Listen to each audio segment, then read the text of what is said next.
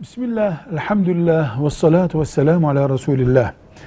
İblisin tövbe şansı bitti. Çünkü Kur'an-ı Kerim onun cehennemdeki yerinden söz ediyor.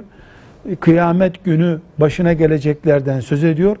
Bundan sonra iblis için tövbe şansı yoktur. Tövbe kapısı kapanmıştır. Kitabımız Kur'an-ı Kerim son sözü söylemiştir. Bu soruyu şöyle sorabilirdik. İblis tövbe etseydi Allah onu kabul eder miydi? Ederdi tabi. İblise de kapı açıktı. İblis o kapıdan girmeyi bilemedi. Bundan sonra da böyle bir şansı yoktur artık. Velhamdülillahi Rabbil Alemin.